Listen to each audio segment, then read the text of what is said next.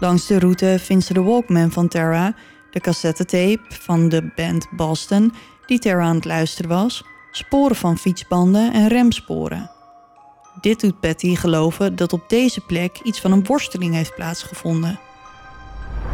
Zodra hij van de stoep afstapt om de weg naar Dylan's bookstore over te steken, lijkt het heel even of zijn oren dicht zitten. Hij schudt zijn hoofd en als hij opkijkt, valt hem meteen iets op aan de boekwinkel tegenover hem. Er staat nu in goudgele letters Crips, Son Co. op de voorkant. Frank heeft die naam in zijn leven nog nooit ergens gezien. Verbaasd kijkt hij om zich heen. Er is iets veranderd.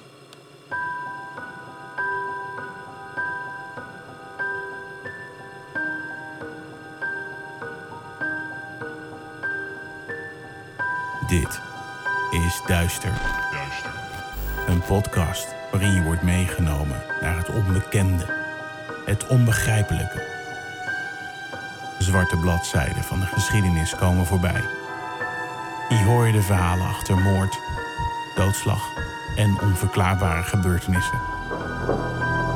We kruipen in de hoofden van een serie moordenaars, heksen, mythische wezens. Luister. En huiver naar duister. Hallo daar, Hoi, lieve duisteraars. dag. Hoe is het? Goed, met jou? Ja, het is Koningsdag. Fijne Koningsdag allemaal. Ja, loop je nu op de vrije markt met ons in je oren? Ik hoop het wel. Ja, dat zou wel leuk zijn. Ik, Ja. hou, wel, ik hou wel van vrijmarkten. Ik ook, maar niet per se van Koningsdag. Ik ook niet. Ik heb, vind Koningshuizen leuk. En die van ons ook wel. Eh, maar Koningsdag zelf, maar... hm. Nee, mijn eh, Koningsdag bestaat altijd alleen maar uit eh, oranje tompoesen eten. Ja, de Jumbo heeft van die lekkere jumbollen. Die zijn wel leuk. en lekker. Goed, nou, Koningsdag ehm, ja, is voor ons niet heel... ik hoop dat er weer feestjes zijn voor mensen die dat leuk vinden. Dat hoop ik ook. Ik heb geen idee. Vroeger had je Koninginnenacht. Ja, Daar weten wij alles van. Lekker stappen en zo, maar dat is ook een eeuwigheid geleden. dat is echt heel lang geleden. Jezus, worden oud. Ehm, Leuk dat je er weer bent in ieder geval. ja, Eh, ik bedoelde eigenlijk de luisteraars. oh, ik vind het ook heel leuk dat ik er weer ben. ook, ook. Ik ook. Ik vind het heel leuk dat we er weer zijn. Ja, Zullen we gauw even naar ons reclame momentje dan gewoon beginnen? nee, Oh, ik heb nog een tip. wat dan? Dit weekend is CrimeCon. Oh. Eindelijk. Ah, En ik ga natuurlijk niet naar Las Vegas toe, maar ik ga het wel online volgen, want het wordt gestreamd. Daar kan je volgens mij gewoon kaartjes voor kopen. Dus als je daar interesse in hebt, dan ja, moet je even op de site kijken. Er zit wel echt een enorm tijdsverschil. Het begint echt om 9 uur s avonds en het eindigt om 4 uur s'nachts, volgens Ah. mij. nachtje doorhalen dus. Drie nachten. Zo. Ja, het is vrijdag, zaterdag, zondag. En ik ga met Sam, eh, Sam kijken. Ehm, dus ik kijk er enorm naar uit. Er komt iemand en die gaat vertellen over eh, insecten en zo. Over, Ah. over, over ja, hoe dat zit met lijken en dat soort Mm. dingen. Ik kijk echt heel erg naar uit. Je zit me aan te kijken. Nee, ja, kindsport niet. Nou, dat is misschien ook wel zo. Maar ja, CrimeCon dus. Dus als je dat leuk vindt, het is niet heel goedkoop. Ehm, maar ja, als je wil, dan eh, kan je dat dus gewoon gezellig samen met mij volgen. Leuk. Oké, gaan we even het reclame momentje doen? Ik was op zoek naar iets nieuws om te luisteren en tijdens mijn zoektocht kwam ik de categorie duistere thrillers tegen. Een categorie vol spannende en duistere boeken over verschillende onderwerpen. En uiteindelijk sprak het boek De Poppenfabriek van Elizabeth McNeil me het meeste aan. Dit boek speelt zich af in 1850 in Londen en vertelt het verhaal van Iris, die in een poppenfabriek werkt. En je weet hoe dol wij allemaal op poppen zijn zijn. Dolpoppen. Heel erg dol op poppen. Nou, Iris leert de taxidermist en verwoed verzamelaar van morbide curiositeiten Silas kennen in Hyde Park tijdens de opbouw van de wereldtentoonstelling. Ik ga verder niets verklappen, maar je begrijpt dat dit boek dus echt helemaal in mijn straatje past. Ehm, en wil je dit boek nou ook luisteren? Je raadt het al, dat kan op Storytel. Ik gooi hem er nog maar eens in. Meer dan 300.000 luisterboeken en e-boeken voor onderweg of misschien voor nu lekker s'avonds in de tuin, want het is tenslotte zomertijd. Lekker onder je parasolletje. Ga naar storytel.com slash duister, download de app en probeer nu 30 dagen gratis. Nou, dat was dat. Uh, aan jou de beurt hè, vandaag om te beginnen. Ja, ik ga beginnen. Nou, ben je er klaar voor? Zeker. Let's go.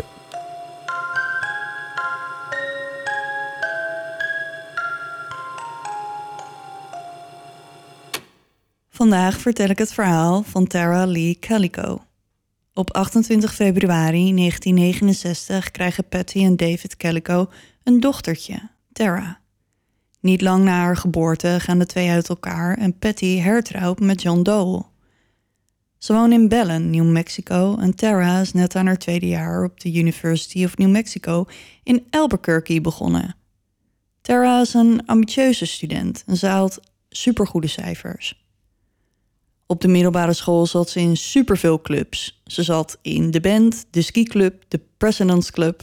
Ze zat in het drillteam, de Franse club. Ze speelde tennis en ze zat in de marchingband. Sowieso. Dat is best uh, aardig wat. Ja. Ja, oh, en um, het drillteam is een dansteam, ja, voor wie het ik. zich afvraagt. En blijkbaar dansen cheerleaders, maar cheeren drillteams niet. Nee, die zijn toch gewoon van voor de wedstrijd heel intensief en indrukwekkend dansen en zo. Die geven Ja. echt een show weg. Ja, dus het zijn, maar ze doen dan weer niet aan eh, stunts en dat soort uh, ongein, volgens mij. Oké. Maar goed, ik word al moe als ik aan al die eh, clubjes denk, maar Tara draaide er hand er niet voor om. Tijdens haar studie is Tara nog steeds heel actief. Ze loopt hard, fietst lange stukken en speelt tennis. Daarnaast is ze ook heel erg georganiseerd. Alles wordt gepland zodat ze het meeste uit haar dag kan halen. 20 september 1988 begint voor Tara zoals normaal. Ze is van plan om een stuk te gaan fietsen voordat ze met haar vriend gaat tennissen om half één. En dan heeft ze om vier uur nog college. Ze loopt een beetje achter op schema en vertrekt rond half tien voor haar fietstocht. Ze reed het liefst dezelfde route van zo'n 60 kilometer over de New Mexico State Road 47. Nou, ik zie mezelf dit dus echt nog helemaal niet doen. Eerst 60 kilometer fietsen en dan daarna ook nog eens een keer een potje tennis spelen. En college volgen, toch? Ook dat nog, maar al die sportiviteit eh, is aan mij niet besteed. Nou, ik fiets tegenwoordig naar mijn werk. Aardig uh, aanpoten. Dat zal wel, ja. Maar hoe ver is fietsen? Een kwartiertje? nee, minder. Ik denk tien minuutjes. Ja, dat is aardig aanpoten.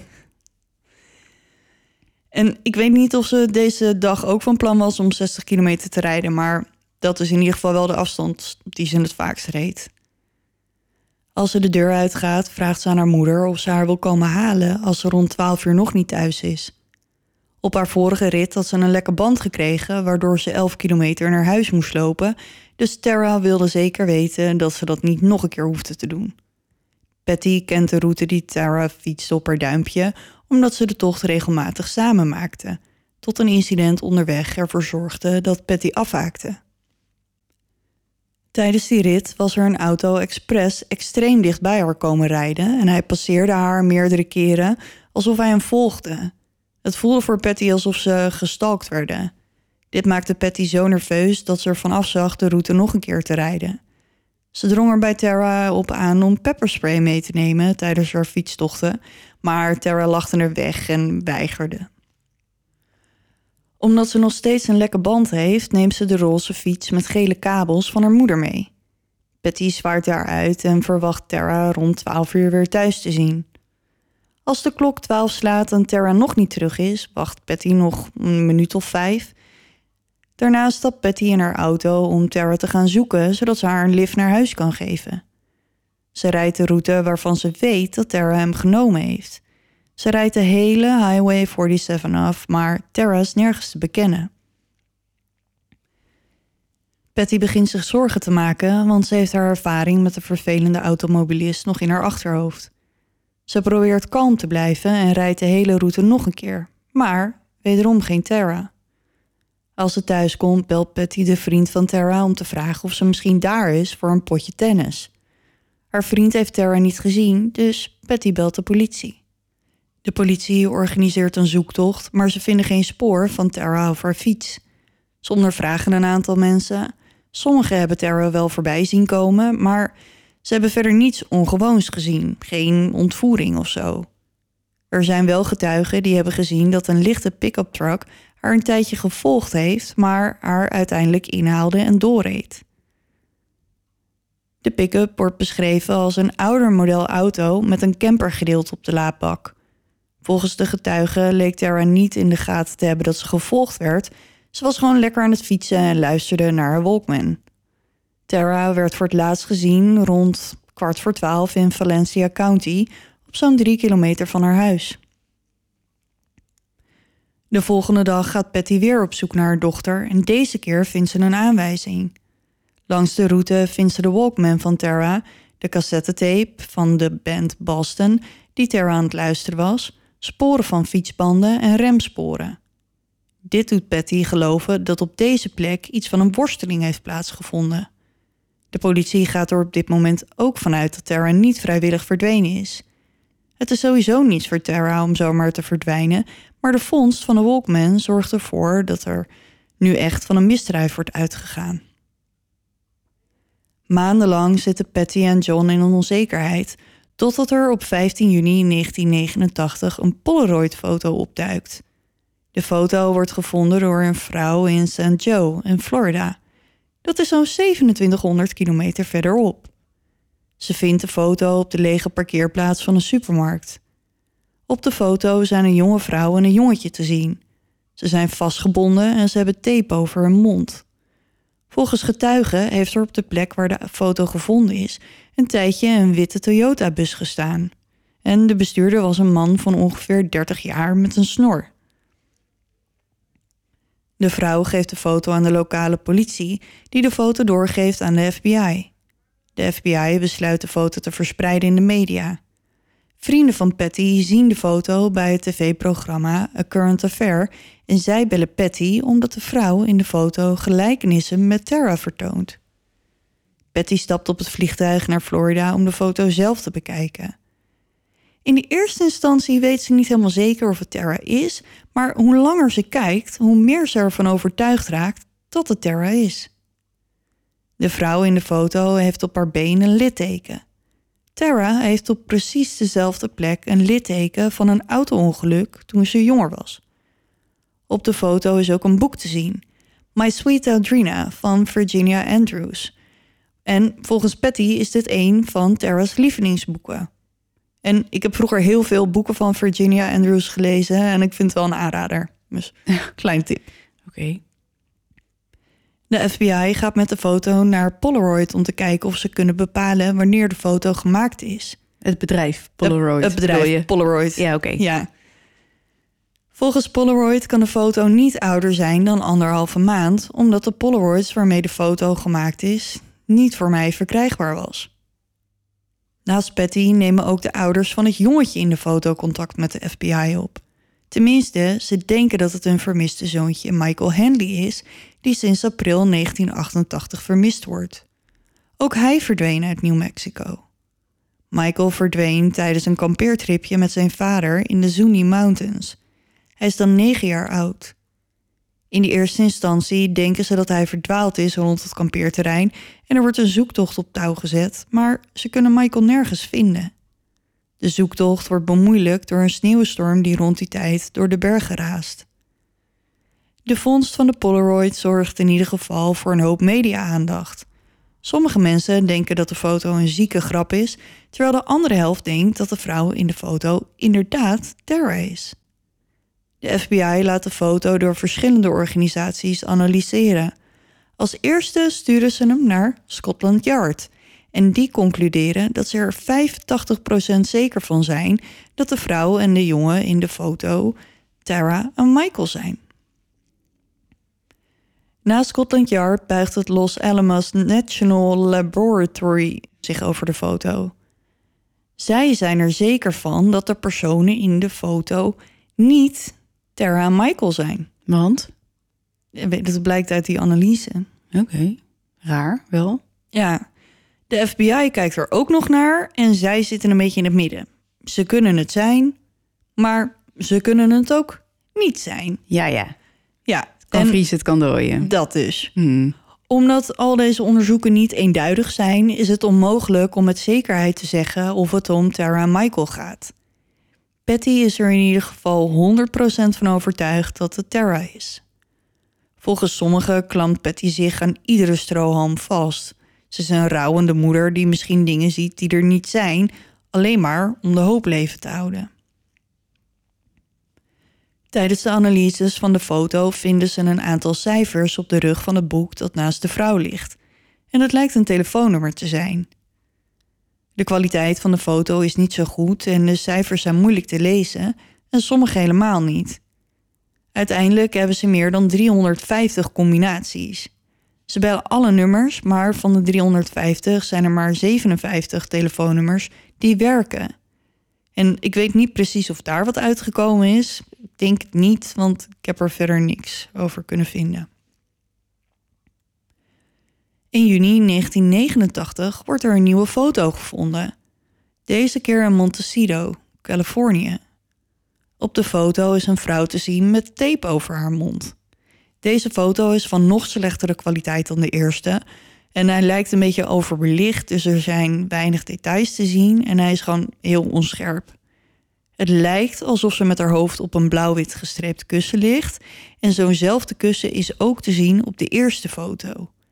Ik heb zelf het idee dat het kussen een ander patroon heeft. Misschien wel streepjes, maar um, met meer of minder uh, ruimte tussen de strepen, zeg maar. Mm En het is ook gewoon echt een hele vage foto. Oké. Okay.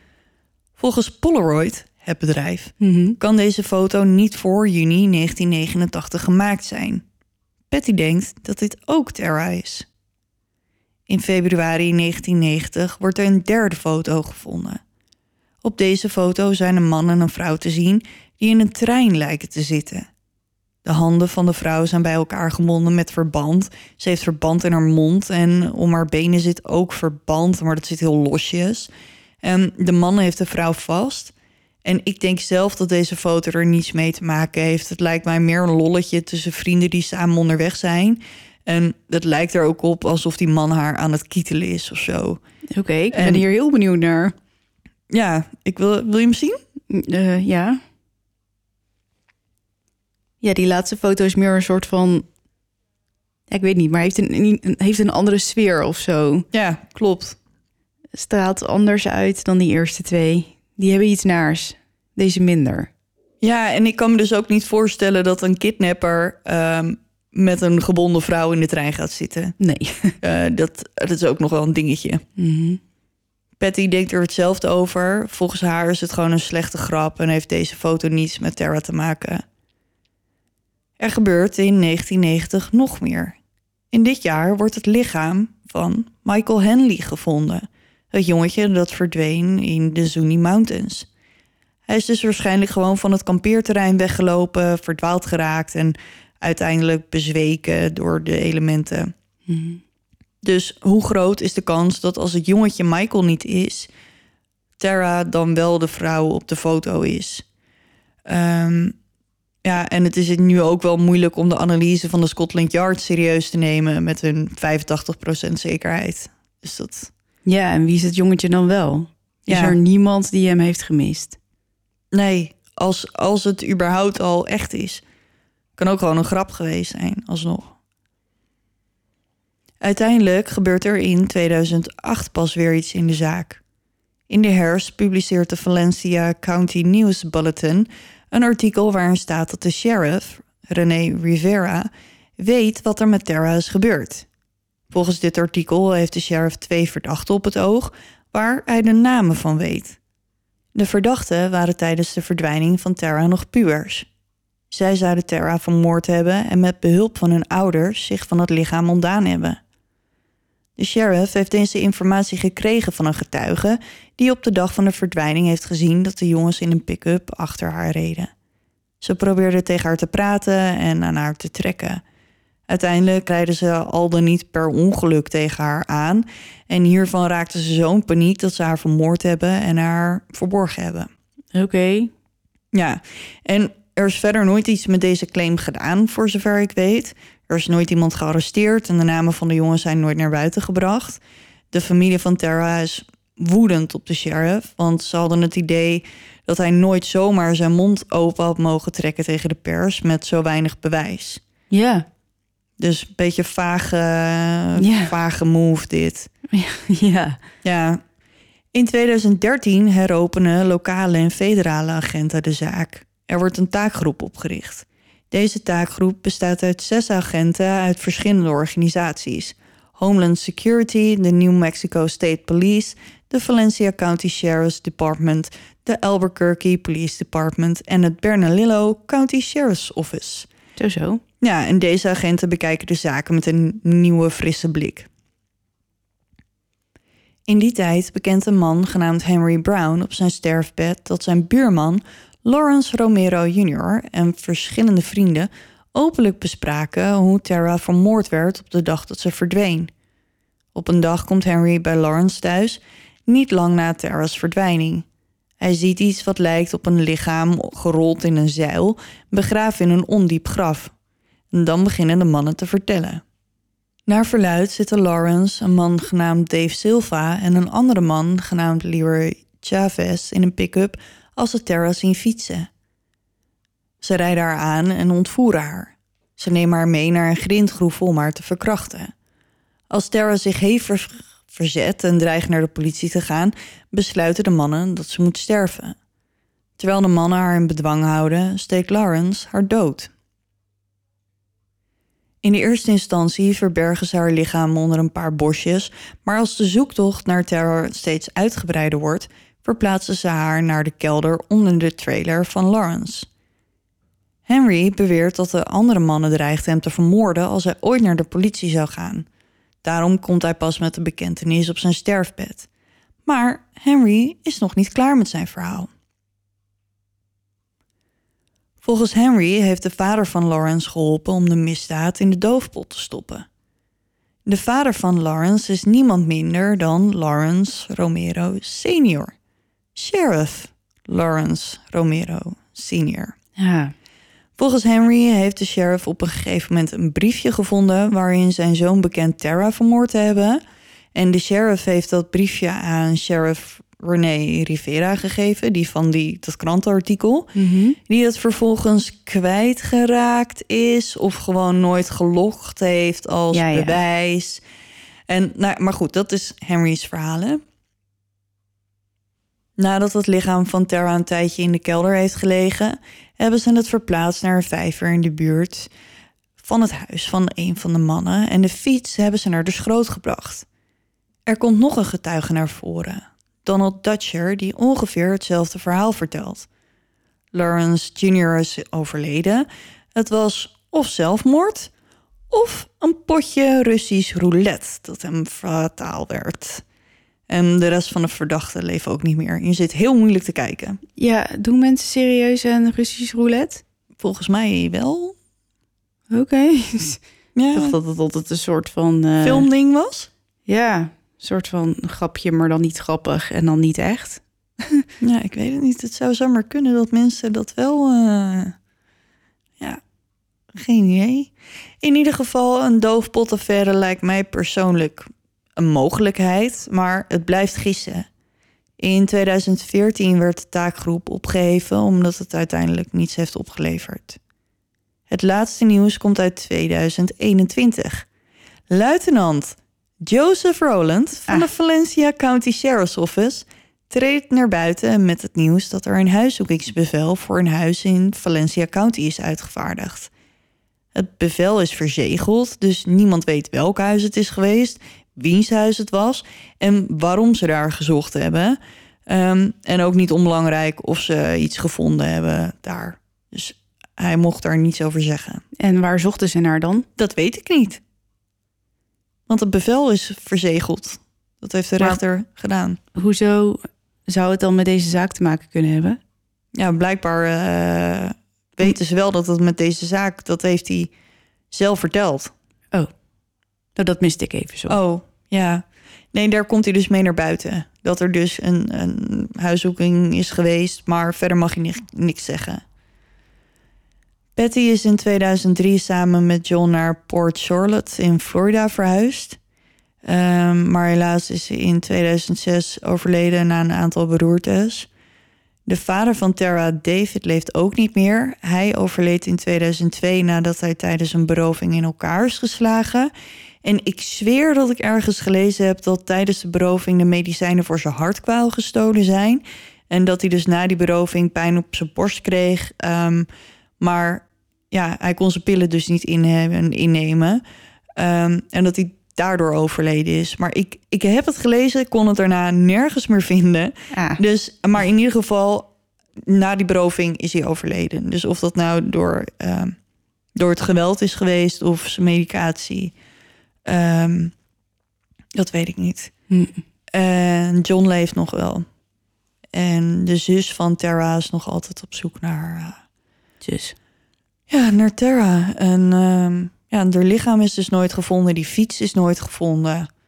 Maar ze zouden haar toch naar die vijver gebracht hebben? Ja, maar ze hebben nooit gezegd welke vijver. Oké. Maar er is dus- niet in een vijver gezocht of zo. Dat lijkt me dan toch als eerste dat je dat gaat doen. Dat je ja. die gasten hun huizen afgaat en dan kijkt welke vijvers er in de buurt zijn. Ja, nou ja, ze is in ieder geval nooit gevonden. En of ze nou het meisje in die foto's is, is ook een mysterie. En als ze het niet is, wie is het dan wel? Ja. Ja, die laatste foto, die derde, ik zal ze op de socials posten. Die derde weet ik bijna 100% zeker van dat dat gewoon een paar vrienden in de trein zijn die dachten grappig te zijn of zo. En die misschien niet eens Terra in hun hoofd hebben gehad toen ze die uh, foto maakten. Maar die andere twee, ja, ja, het is ook maar net wat je erin wil zien, denk ik. En normaal die tweede foto, die is zo vaag. Ja, die is Je ziet echt alleen een witte vlek. Zo'n beetje. Ik hoop dat er dan uh, voor de familie nog een soort van afsluiting komt. Ja, maar ja, al die verdachten zijn dus dood. Ja. Dus ja, dat schiet ook niet echt op. Maar goed, ze blijven zoeken. En uh, ja, ze vinden het vreselijk dat Betty is overleden. En David ook. Ja, zonder ooit uh, een antwoord hebben gekregen. Ja, het lijkt me wel uh, je ergste nachtmerrie als ouder. Ja. Ja, gewoon het niet weten. Nee, dat is het ergst nog, denk ik. Ja, en dan weet je, dan heb je nog, dan kan je wel een lichaam hebben, maar misschien geen dader. Maar in dit geval dat je gewoon helemaal niet weet wat er met je kind en dan ook nog eens een keer die foto's. Uh, wat er dan, wat je dan misschien nog hoop geeft dat ze er misschien nog wel is, dat ze ontvoerd is, dat ze ergens wordt vastgehouden, uh, dat ze verkocht is. Je weet het gewoon echt niet. Je weet niet of ze nog leeft. En dat is natuurlijk met alle vermissingszaken zo. Dat lijkt me zo vreselijk. Ja, daar wil je niet over nadenken. Nee, en als je dan, weet je, als je helemaal niet, als je geen geen lichaam hebt van iemand. Volgens mij kan je dan ook nooit normaal over straat lopen zonder overal je kind in te zien. In, in voorbijgangers, in iemand die in een restaurant zit. Omdat je niet weet of iemand nog leeft of niet.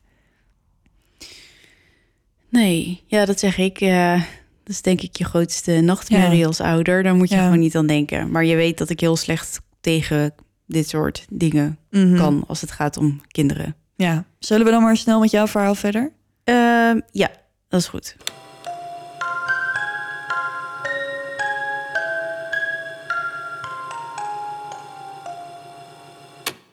Goed, vandaag van mijn kant. Een beetje een aparte show. Oh? Ja, nu zijn mijn verhalen wel vaker apart, maar dit is wel iets wat denk ik veel mensen interessant vinden. Ik heb het er al eens eerder over gehad in een aflevering. Nee, die het Moberly Jourdain incident heet. Ja, gaat er al een belletje rinkelen? Ja.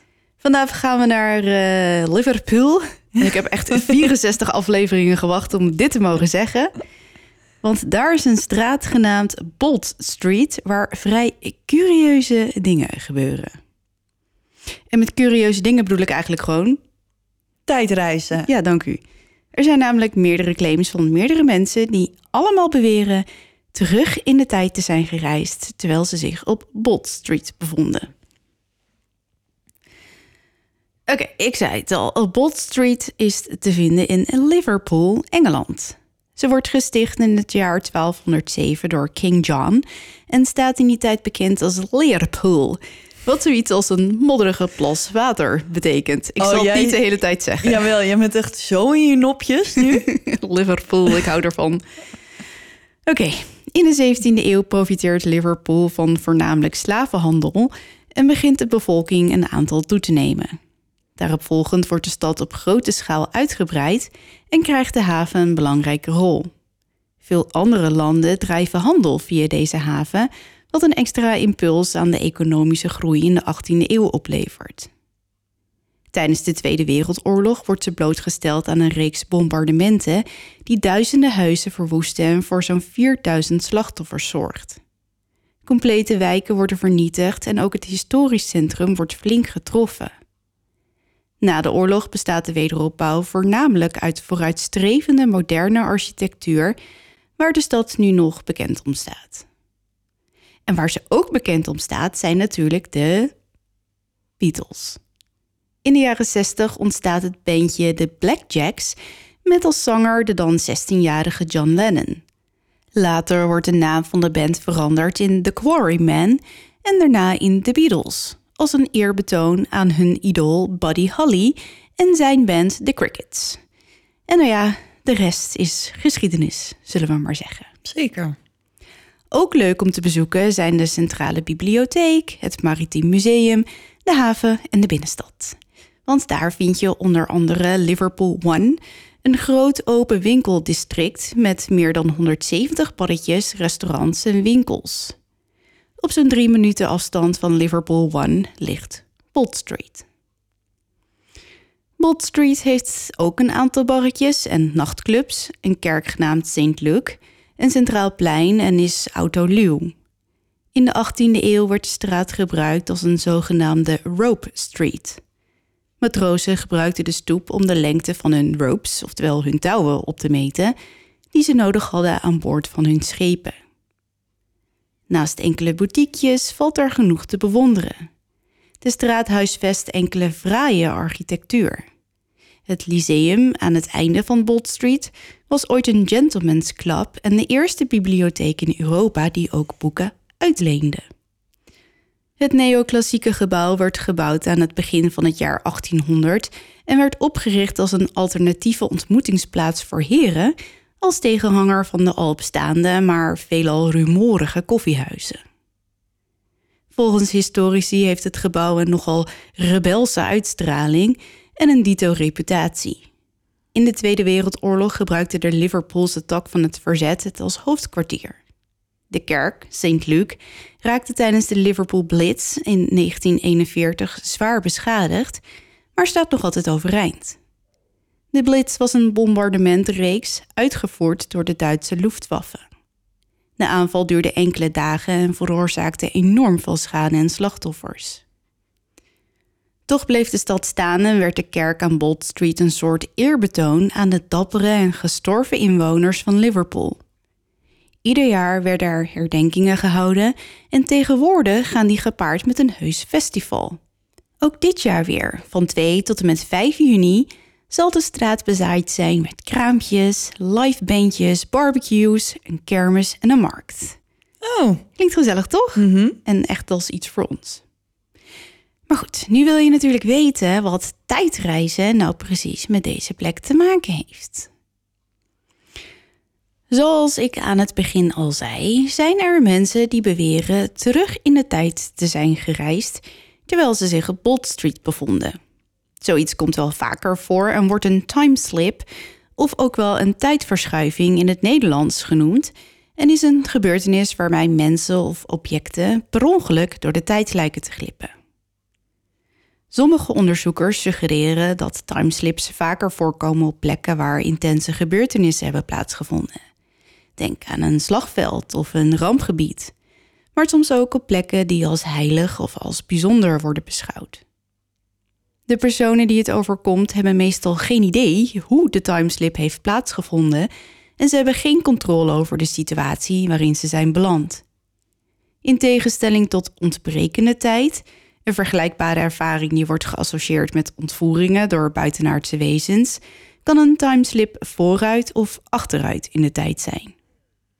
Maar wat gebeurt er dan precies tijdens zo'n verschuiving in de tijd? De meeste mensen die het ervaren hebben vertellen min of meer hetzelfde. Van het een op andere moment merken ze verschil in de realiteit. Alsof ze zich heel even onder een glazen stolp bevinden. Daarna is er ogenschijnlijk niks meer aan de hand, behalve dat de plek waar ze op dat moment zijn veranderd lijkt. Het is alsof de aarde enkele milliseconden heeft stilgestaan, maar nu weer is gaan draaien, alleen in een compleet andere tijd. Wat natuurlijk tot grote ontzetting leidt bij degene die het meemaakt. De meeste timeslips gaan zo'n 70 tot 80 jaar terug, maar er zijn ook verhalen bekend van mensen die terugreisden naar de prehistorie. Dat is echt heel ver. Dat is heel ver. Dat lijkt mij echt heel cool en heel eng.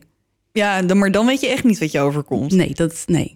Nee, dan denk ik dan nee. Ik Nee. denk dat je dan denkt dat je een psychose hebt of zo. Dat denk ik ook. Ja. Als je dan nog kan denken. Er is meestal geen interactie met de levenden in de andere tijd. Het is een beetje als het kijken naar een film. Een scène die zich lijkt af te spelen zonder dat de andere tijd er erg in heeft dat er blijkbaar een nogal vreemde bezoeker is. De tijdreiziger wordt vaak niet eens opgemerkt. Toch zijn er ook verhalen waarbij de tijdreiziger wel wordt opgemerkt. Denk maar aan Charlotte Moberly en Eleanor Jourdain, die naar eigen zeggen in de 18e eeuw terecht waren gekomen toen zij het paleis van Versailles bezochten. De twee vrouwen werden door een man met een hoed aangesproken en niet veel later door een bewaker die hen de andere kant op stuurde. Anderen beweren goederen in winkels te hebben gekocht, te hebben gepraat met andere mensen en zijn zelfs voor langere tijd gebleven. Wat natuurlijk behoorlijk verbazingwekkend is als je erover nadenkt. Als zulke verhalen waar zijn, dan is het misschien wel mogelijk dat sommige personen naar het verleden zijn afgegleden en vast zijn komen te zitten. Jaarlijks raken natuurlijk duizenden mensen vermist, zonder dat er ooit nog enig spoor van hen wordt teruggevonden. Maar als dat het geval was, zouden we dan niet moderne kleding vinden die bewaard is gebleven, of weet ik veel, mobiele telefoons of zo, of portemonnees? Er zijn wel vreemde vondsten gedaan in de afgelopen eeuwen die wellicht het bestaan van tijdreizen bevestigen. Zo staat in Salamanca, Spanje, een kathedraal met meerdere sculpturen die uit de zijmuren zijn gehouwen. En bizar genoeg toont één van deze sculpturen gelijkenis met wat wij nu een astronaut zouden noemen. Aangezien de bouw van de kathedraal teruggaat tot het jaar 1513, is dit voor sommigen het bewijs dat tijdreizigers alleen zijn afgereisd naar de 16e eeuw. Maar schijn bedriegt. De waarheid is echter dat de astronaut slechts een moderne toevoeging is aan de kathedraal, die architect Jeronimo Garcia de Gijones, Gijones, Gijones, Ja, het wordt steeds beter. Doe nog een keer. Geronimo. Geronimo, nee, Geronimo. Mijn Spaans is niet eh, wat het geweest is. Nee? Nee, Nee, dat was natuurlijk al de top. Coyones. Nee, nou ja. Coyones? Eh, Coyones. Goed, hij maakte de astronaut tijdens zijn renovaties in 1992. Oh, ja, dat is wel modern. Mhm. En dan is er nog het schilderij gemaakt door Pieter de Hoog, een Nederlandse schilder uit de Gouden Eeuw. Het tafereel toont een vrouw op een stoel met een hond op haar schoot, een kind in de deuropening met een man die een foto maakt van de twee met zijn mobiele telefoon. Ja hoor. Of toch niet. Maar zo lijkt het wel. Want wat het wel is, blijft tot op heden onduidelijk. Zou Pieter soms vreemde dingen hebben gezien of meegemaakt die hij daarna als basis voor het schilderij gebruikte? Je weet het niet. Niemand weet het. En nog een andere bekende is de foto die gemaakt werd in 1941 tijdens de heropeningsceremonie van de South Fork Bridge in British Columbia. Daarop is een man te zien in wat lijkt een bedrukt t-shirt, een hippe zonnebril en een camera in zijn handen. Hij valt behoorlijk op omdat de andere mensen om hem heen gekleed zijn in ouderwetse hoeden en lange jassen. Ja, en of dit daadwerkelijk een tijdreiziger is of iemand met heel veel gevoel voor toekomstige mode. dat weet ook niemand. Nee. Nee. Overigens is een timeslip iets anders dan een déjà vu. Een déjà vu is het ongemakkelijke gevoel dat je iets ziet of voelt dat je al eens eerder hebt meegemaakt, terwijl dat niet zo is. De wetenschappelijke uitleg is dat de hersenen veel informatie opslaan, ook al is dat niet altijd bewust. Bijvoorbeeld, je staat op een heuvel en kijkt uit over een weiland, maar tegelijkertijd krijg je een berichtje binnen op je telefoon waardoor je afgeleid bent. Toch hebben je hersenen die eerste blik over dat weiland opgeslagen als informatie. Een tijd later bevind je je in een soort gelijke situatie, waarschijnlijk op een andere plek. Maar de omgeving lijkt op het moment toen je op die heuvel stond en een berichtje op je telefoon kreeg. Je hersenen beginnen met het vormen van een herinnering van wat je ziet, zelfs met de beperkte hoeveelheid informatie die ze hebben opgeslagen aan de hand van die eerste korte, onvolledige blik toen je voor de eerste keer op de heuvel stond. Je herinnert je dus eigenlijk wat je al zag.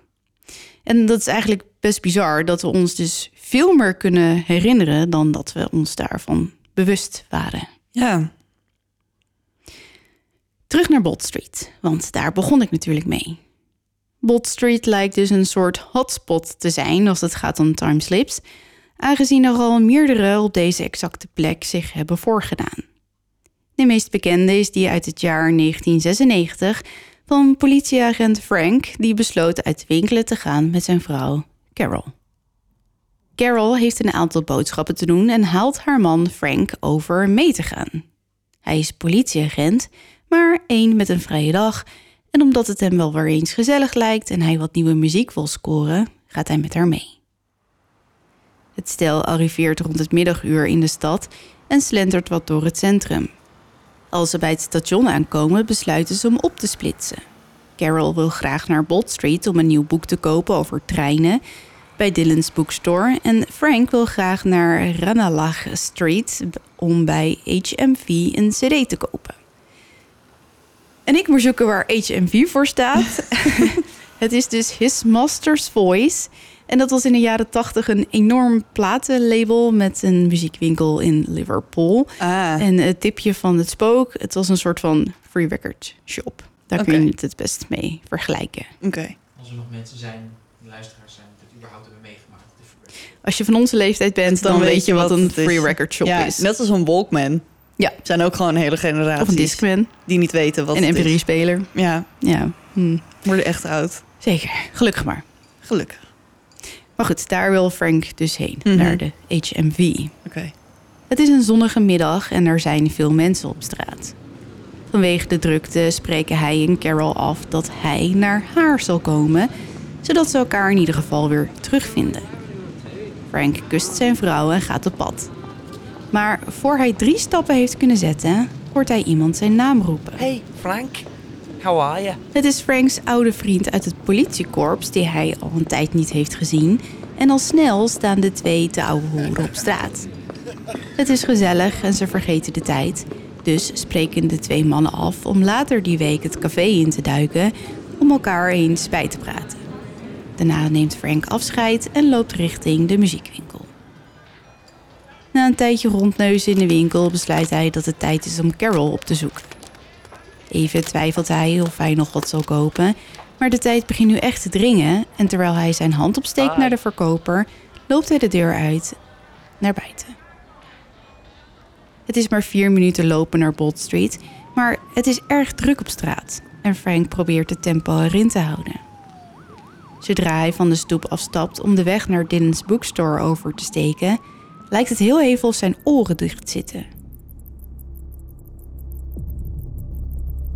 Hij schudt zijn hoofd en als hij opkijkt, valt er meteen iets op aan de boekwinkel tegenover hem.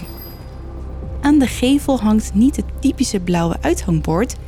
Er staat nu in goudgele letters Crips, Sun Co. op de voorkant. Op dat moment hoort Frank een klassieke toeter en raast er een ouderwets bestelbusje langs hem heen. Van schrik doet hij een stap naar achter. Op het busje staat Cardins geschreven. Frank heeft die naam in zijn leven nog nooit ergens gezien. Verbaasd kijkt hij om zich heen. Er is iets veranderd. Er lopen mensen om hem heen in ouderwetse kleding. Mannen met hoeden, vrouwen met petticoats, hun haren opgestoken met sjaaltjes erin. Langs de straat staan typische jaren 50 voertuigen geparkeerd. De stoep is veel breder dan een paar minuten geleden en er rijdt veel minder verkeer. De zon voelt anders. Het is warmer dan net. Er zijn duidelijk minder wolken. Ergens vandaan klinkt vaag muziek. Compleet verbouwereerd kijkt Frank weer naar de boekwinkel. Maar in plaats van boeken ziet hij in de etalage jassen, paraplu's en schoenen uitgestald. Frank begrijpt er nu echt helemaal niks meer van. Hij knijpt zijn ogen even hard samen, maar wanneer hij ze weer open doet, is er niks veranderd. Hij besluit nogmaals de weg over te steken naar de winkel waar hij met zijn vrouw heeft afgesproken. Hij komt weer in beweging, ontwijkt een ouderwets klein autootje en rent op een drafje naar de overkant. Nu kan hij door de etalage naar binnen kijken. Hij ziet ouderwetse grote wandkasten met erin kleding en een aantal dames die een hoedje passen. Frank trekt de deur open. Vlak voor hij naar binnen stapt, ziet hij een vrouw naast hem voor de etalage staan die nogal verbaasd om zich heen kijkt. Ze draait zich half om en kijkt verwonderd naar de gevel om vervolgens haar hoofd te schudden. Frank ziet dat de vrouw een tasje vast heeft van Miss Selfridge. Ze moderne kleding draagt en eigenlijk veel te warm gekleed is voor het weer. Ze kijkt hem aan terwijl hij de deur van de winkel voor haar openhoudt. Ze gaat hem voor en ze stappen naar binnen. Met een mengeling van verbazing, maar ook opluchting, ziet Frank gelijk dat hij een boekenwinkel is binnengestapt. De geur van boeken, het zachte geroezemoes van de klanten, het gekraak van de houten vloer. Dit is onmiskenbaar een boekenwinkel. Maar plots herinnert hij zich de vrouw. Zag je dat? vraagt hij haar. Ze glimlacht en ze knikt. Gek, zegt ze. Ik dacht dat dit een nieuwe kledingwinkel was. En abrupt draait ze zich om en loopt de deur weer uit. Frank probeert langs de boeken in de etalage naar buiten te kijken en ziet moderne auto's voorbij rijden. Dan wordt hij op zijn schouder getikt. Waar bleef je nou? Het is Carol, die hem met een vragende maar vriendelijke blik aankijkt. Eenmaal thuis kan Frank niet bevatten wat hem die middag nou precies overkomen is. Zijn geest lijkt maar niet te willen geloven wat zijn ogen hebben gezien. Hij is politieagent. Hij is getraind om te observeren, om details te zien en te onthouden. Het laat hem maar niet los. Carol heeft het in de gaten en naar enig aandringen van haar kant vertelt Frank wat hij die middag zag voordat hij haar ophaalde in de boekenwinkel. De hele tijd zit ze een beetje glazig voor zich uit te staren terwijl hij haar zijn verhaal vertelt. Als hij klaar is, kijkt hij haar ongemakkelijk aan in afwachting van haar reactie. Vrijwel meteen zegt Carol dat ze hem gelooft. Gesterkt door het vertrouwen van zijn vrouw gaat Frank op onderzoek uit. Het kost aardig wat tijd, maar uiteindelijk komt hij tot de conclusie dat Dylan's Bookstore in de jaren 50 een kledingwinkel was en gevestigd was op dezelfde plek als de boekenwinkel nu. En Crips heette. Ook de naam Cardins vindt hij terug. Een bedrijf met een pakhuis in Liverpool in de jaren 50. Dan herinnert hij zich de andere vrouw, die ook zo verward had geleken. Haar tasje was van Miss Selfridge. Frank komt erachter dat die winkel pas sinds begin jaren 70 open is. En daarvoor niet. Zijn leven lang blijft Frank zich verbazen over wat hij heeft meegemaakt. Helaas zijn er maar weinig bronnen die zijn verhaal noemen of bevestigen. Zo weinig dat ik niet eens de achternaam van het stel weet. Ze worden een paar keer genoemd in enkele artikelen en op Reddit, maar daar blijft het ook bij. En nu denk je vast, ja, dit is misschien zo'n urban legend, zo'n verhaal dat dan de ronde doet Mm, in ja. Liverpool. Maar er zijn dus meer verhalen. En één ervan komt van een vrouw die beweert een timeslip te hebben meegemaakt vlak bij Pot Street. En ze heet Imogen. Op een zonnige maar winderige dag in 2011 neemt de 17-jarige Imogen uit Garston de bus richting Liverpool. Ze wil een cadeautje voor haar zus Abigail kopen, die pas moeder is geworden. Het meisje weet niet zo goed waar ze heen zal gaan, maar ze is verrast als ze al vrij snel een moeder- en babywinkel ziet op de hoek van Lord Street en Whitechapel. Opgetogen gaat ze naar binnen. Ze verkopen haar leuke spulletjes voor bizar lage prijzen en dus gooit Imogen enthousiast van alles in haar mandje. Een polkadot speentje, een paar wandjes en een vestje voor de baby.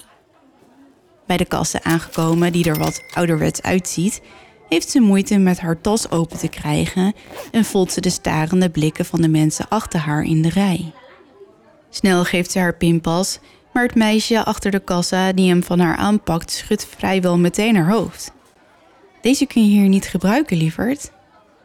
Imogen voelt haar wangen rood worden en graait in haar tas. Op de bodem vindt ze wat klein geld en snel telt ze het uit op de balie. Het is alleen niet genoeg. Ondertussen is er nog een winkelmedewerker bijgekomen die haar pasje nogmaals bekijkt. Hoe kom je hier aan? vraagt ze. Maar Imogen ritst opgelaten haar tas dicht, neemt haar pasje aan, laat cadeautjes liggen, mompelt dankjewel en loopt snel de deur uit. Zonder te kijken loopt ze naar de bushalte.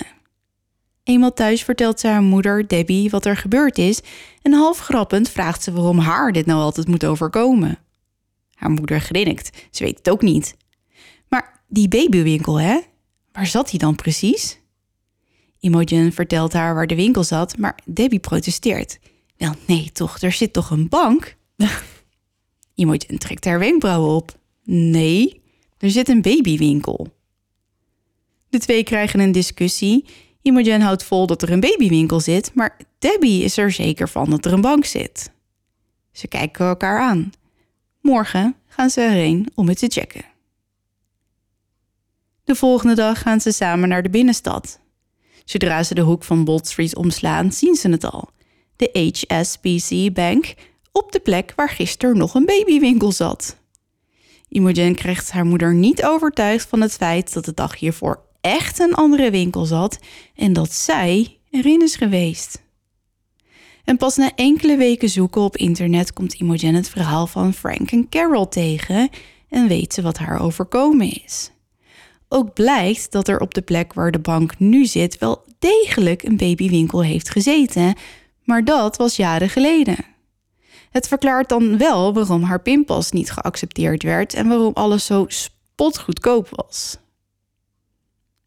Oké, twee verhalen dus, maar beide moeilijk te achterhalen of te verifiëren. En toch is er nog een derde verhaal. Oh, vertel. relatief bekend, over Bold Street. Het gaat over de 19-jarige Sean, die betrapt wordt op winkeldiefstal in 2006. Het is niet bekend uit welke winkel Sean gestolen heeft, maar wel is bekend dat hij de winkel uit is gerend terwijl hij op de hielen gezeten wordt door een bewaker. Sean probeert de bewaker af te schudden en zonder na te denken rent hij Brooks Alley in, een doodlopend straatje. Hij realiseert zich dat hij een fout heeft gemaakt en hijgend tegen de muur leunend wacht hij op de bewaker, maar die komt niet. Opgelucht giechelt hij. Man, die luie bewaker is hij gewoon echt te snel af geweest. En daarna slentert hij het straatje uit. Plots merkt Sean een beklemmend gevoel om zijn lichaam, alsof hij vacuüm wordt gezogen. Hij denkt dat het door de adrenaline komt, maar ineens merkt hij op dat er iets vreemds aan de hand is. De weg ziet er anders uit en de stoep ook, veel breder. Er rijden niet veel auto's, maar degenen die er wel rijden zijn allemaal verschrikkelijk ouderwets. Is er een soort oude autotour of zo bezig? vraagt hij zichzelf af. Maar ook de mensen om hem heen zien er raar uit. Mannen dragen hoeden en lange jassen, vrouwen hun haar opgestoken en rokken. En niet één vrouw, allemaal. Terwijl Jean oversteekt naar Bold Street, ziet hij dat er verkeerslichten zijn die er net nog niet waren en er groeien struiken bij het lyceum. Bizar, want er zit toch gewoon een stoep? Hij loopt door, maar begint in paniek te raken. Er klopt hier iets niet. Hij begint zich te realiseren dat hij op de een of andere manier in een ander tijdperk terecht lijkt te zijn gekomen. Plots herinnert hij zich dat hij een mobiele telefoon heeft. Hij gerist het ding uit zijn zak en ziet meteen dat hij geen bereik heeft. Verwoed kijkt hij om zich heen. Shit, het gaat echt helemaal fout. Hij realiseert zich heel goed dat in een andere tijd terechtkomen één ding is, maar Hoe kom je er weer uit? terugkomen is een ander ding. Aan de overkant van de straat staat een jongen met een stapel kranten. Jean steekt over en zonder echt op het verkeer te letten, loopt hij langs de jongen en trekt een krant van de stapel. De jongen roept hem na, maar Jean loopt stoïcijns door. Al lopend kijkt hij naar de krant. Het is de Daily Post. En daar in de hoek staat met dikke, zwarte letters de datum. 18 mei 1967. Jean hapt naar adem. Wat moet hij in hemelsnaam doen? Wat gebeurt er als hij niet terug kan naar zijn eigen tijd? Ziet hij dan ooit zijn familie en zijn vrienden nog terug? Hij versnelt zijn pas, niet wetende wat te doen. Zijn gedachten schieten alle kanten uit. Aan het einde van de straat maakt de stoep een bocht en ineens maakt zijn mobieltje een geluid. Abrupt staat Jean stil en kijkt naar de telefoon in zijn handen. Hij heeft zojuist een berichtje gekregen en ziet dat hij weer bereik heeft. Zodra hij opkijkt, ziet hij dat hij in zijn eigen tijd terecht is gekomen. Zuchtend van opluchting kijkt hij om, maar komt voor de tweede keer die dag tot een schokkende conclusie. Aan het einde van de straat, echt maar een paar meter achter hem, ziet hij nog steeds mensen lopen in 1967. Later blijkt dat Jan een frequent drugsgebruiker is en gelooft niemand zijn verhaal. Toch wordt hij een tijd later door meerdere kranten geïnterviewd en frappant genoeg vertelt hij keer op keer exact hetzelfde verhaal, tot in de details. En zoals nu wel duidelijk is, blijkt hij dus niet de enige. En wat ook wel frappant is, is dat later blijkt de beveiliger die achter hem aan zat geïnterviewd te zijn. En die heeft toegegeven dat Jean in één keer was. voetsie was. En dat hij niet wist waarheen. Dus nou ja, misschien dat er dan toch een kern van Een waarheid, waarheid in zit. in zit. Ja. Maar we zijn er nog niet. Want dan is er nog het verhaal van Roger uit 1977. Roger mindert vaart omdat hij de Hartman Street inrijdt en de verkeerslichten nadert. Hij kijkt even naar links door de etalage van een elektronica winkel en kijkt dan door de voorruit van zijn Ford Cortina naar de weg voor hem. De lichten springen op groen en dus slaat Roger linksaf Hope Street in en bevindt zich plots op een spoorbaan met erop een gigantische groene tram enkele meters voor hem op weg naar een frontale botsing. Roger voelt zich ijskoud worden en zet zich schrap. De tram is nu akelig dichtbij. Hij ziet het groene ding op hem afdenderen.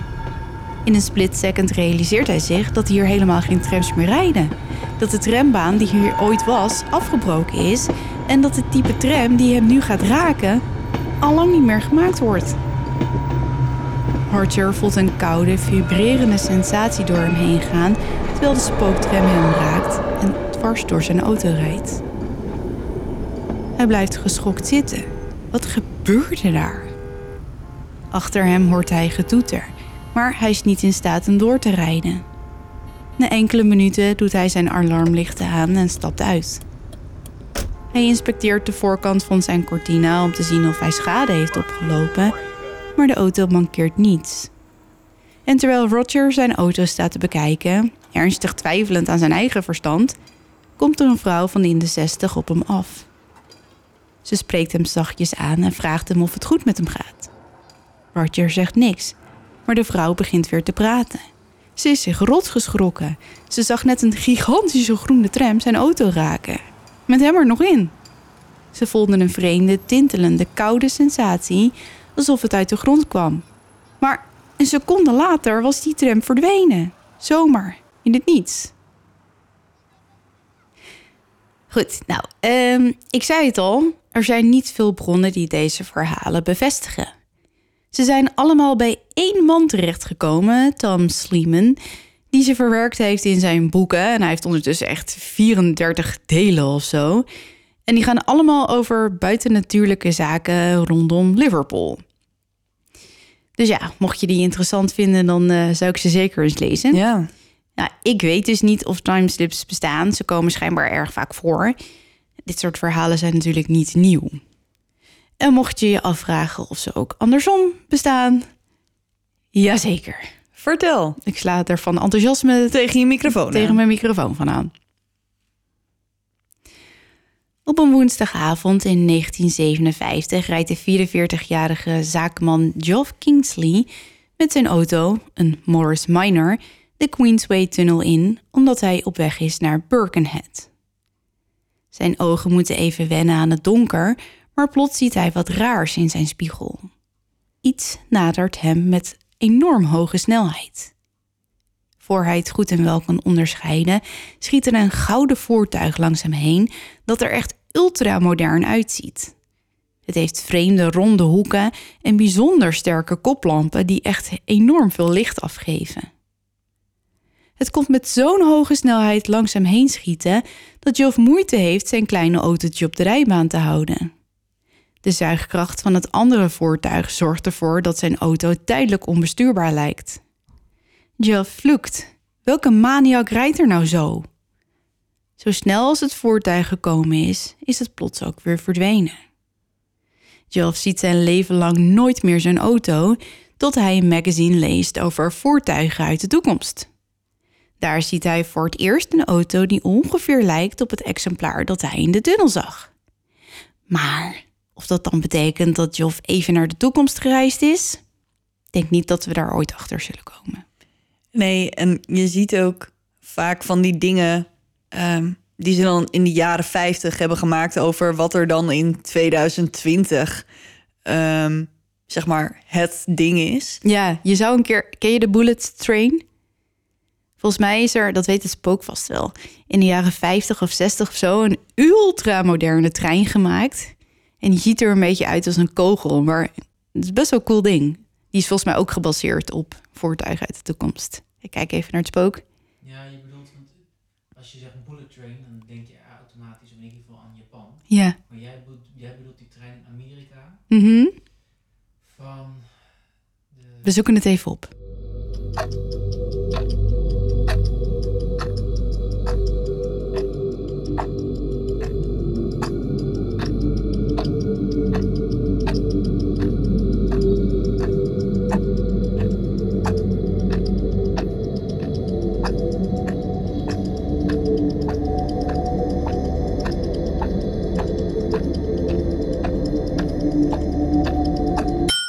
Nou, we zijn eruit.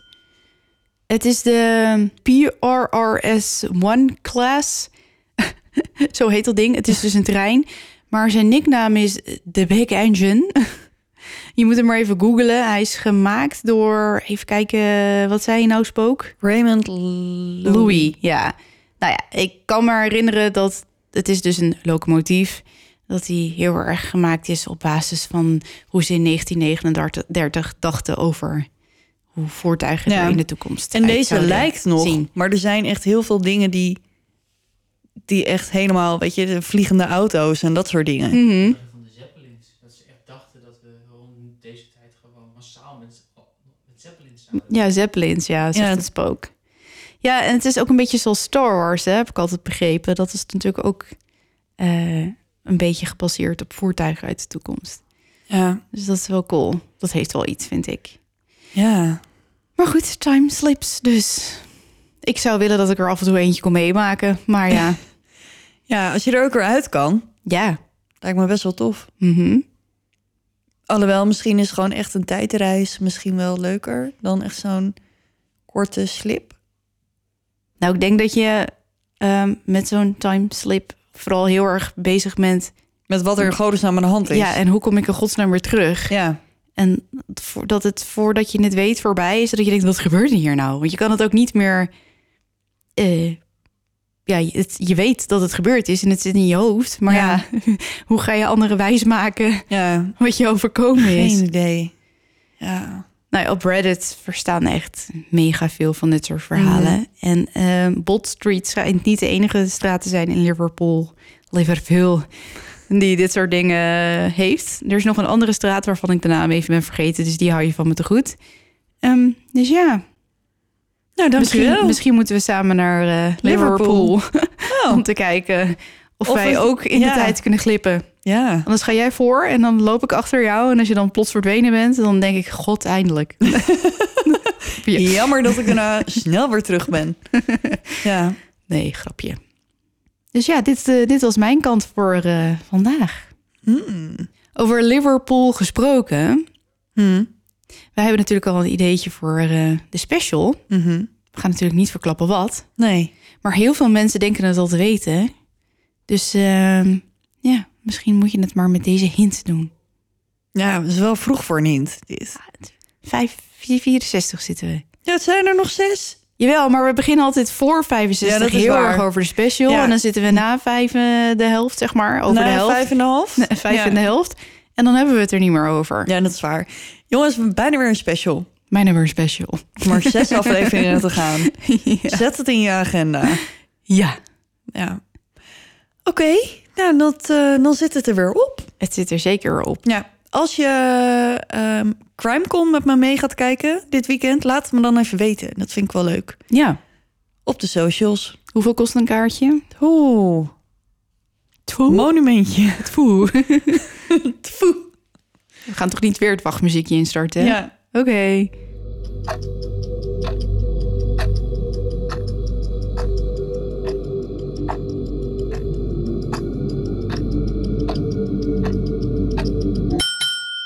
Een gewoon kaartje voor de livestream is 129 dollar. Mijn god. Ja, dus dat is niet goedkoop. Nee. Ehm, maar een kaartje voor het event zelf is veel duurder.